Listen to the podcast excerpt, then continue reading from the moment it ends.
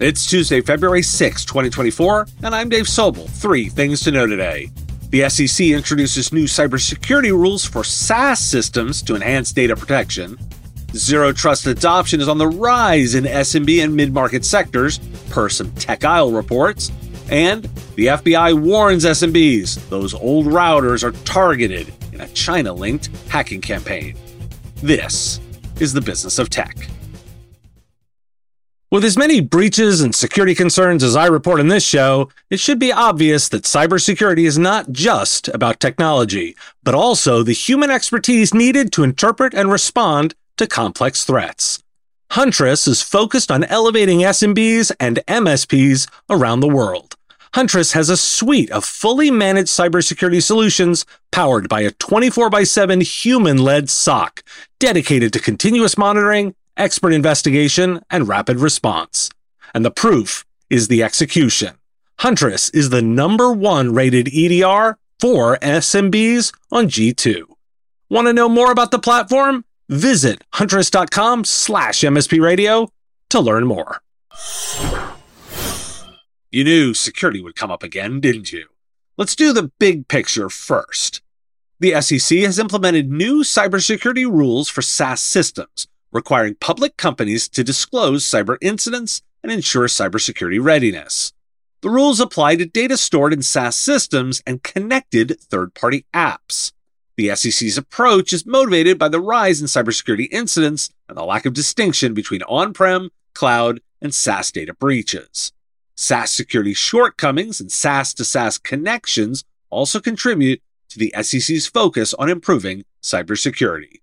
Organizations must assess and manage the risks associated with SaaS systems and connections to protect sensitive data and comply with regulations.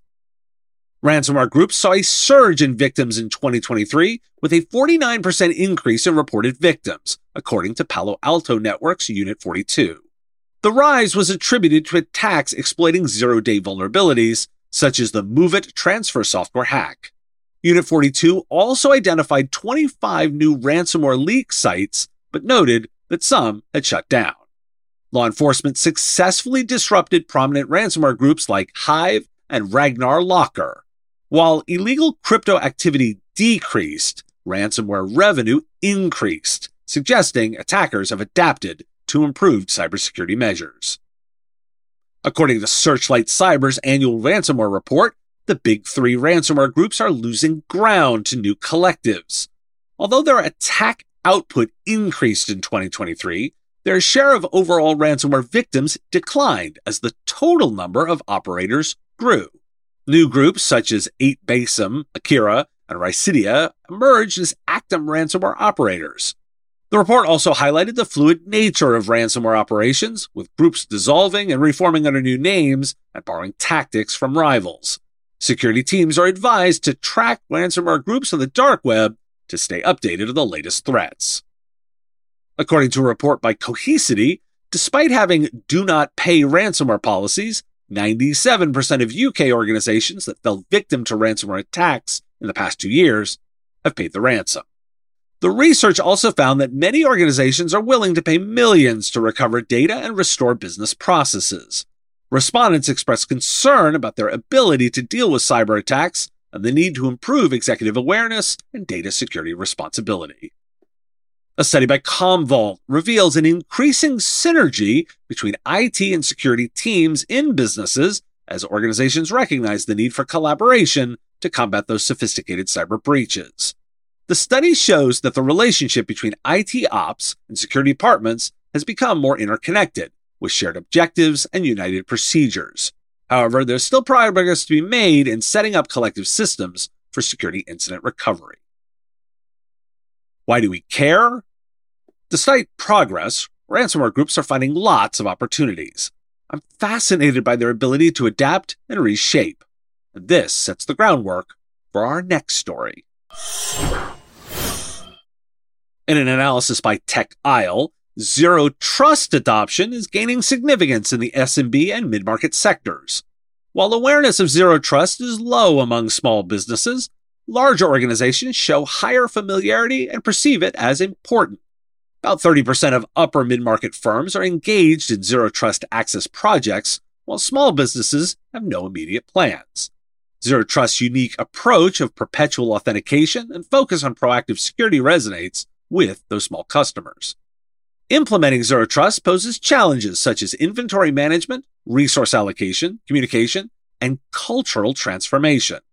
Partner ecosystems are crucial in helping organizations adopt Zero Trust by providing guidance, expertise, and fine-tuning solutions.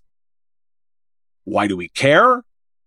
Zero Trust, while not a silver bullet nor a magic solution, feels like a directional change in how security is managed in organizations. I challenge that the change is needed. If insanity is doing the same thing repeatedly and expecting different results, security practices should also change to get different results, and thus, Zero Trust. Now, let's get tactical. A recent China-linked router hacking campaign demonstrated that small and medium-sized businesses with old routers have become a target for nation-state hackers. The FBI disclosed that the campaign compromised hundreds of SMB and home routers, forming a botnet that could be used for launching attacks against critical infrastructure. Using unsupported routers by SMBs makes them an easy target for threat actors who can exploit vulnerabilities and go undetected. Remote desktop software maker AnyDesk experienced a cyber attack that compromised its production systems. The company has revoked security certificates, replaced systems, and urged users to change passwords. While it's unknown if any information was stolen, there is no evidence of end-user systems being affected. AnyDesk recommends downloading the latest software version and has disclosed the incident to relevant authorities. A new cyber attack campaign targeting macOS users has also been discovered using cracked copies of popular software products to distribute a backdoor. It's large-scale and novel, multi-stage payload delivery technique, and it sets this campaign apart.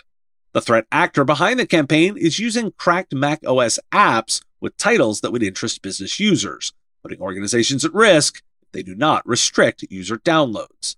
The campaign may be an attempt to build a Mac OS botnet.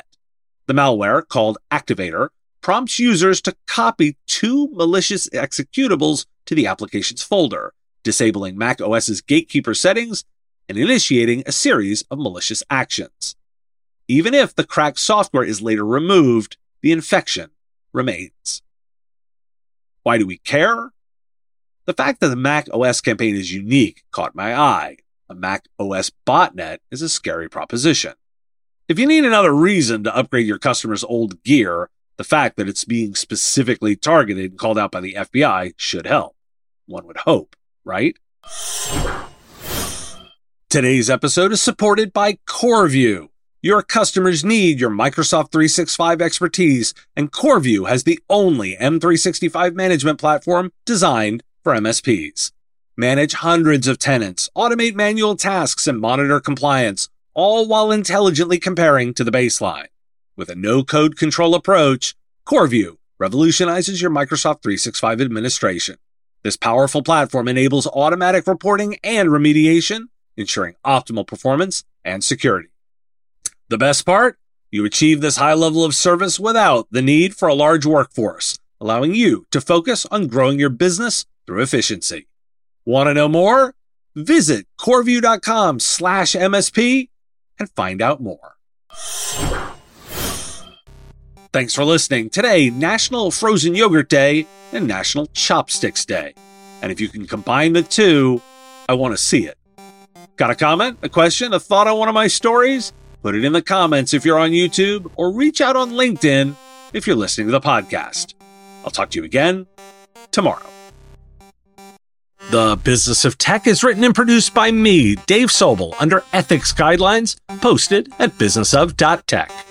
If you like the content, please make sure to hit that like button and follow or subscribe. It's free and easy and the best way to support the show and help us grow. You can also check out our Patreon, where you can join the Business of Tech community at patreon.com/mspradio, or buy our Why Do We Care merch at businessof.tech. Finally, if you're interested in advertising on the show, visit mspradio.com /engage. Once again, thanks for listening to me. I will talk to you again on our next episode of The Business of Tech. Part of the MSP Radio Network.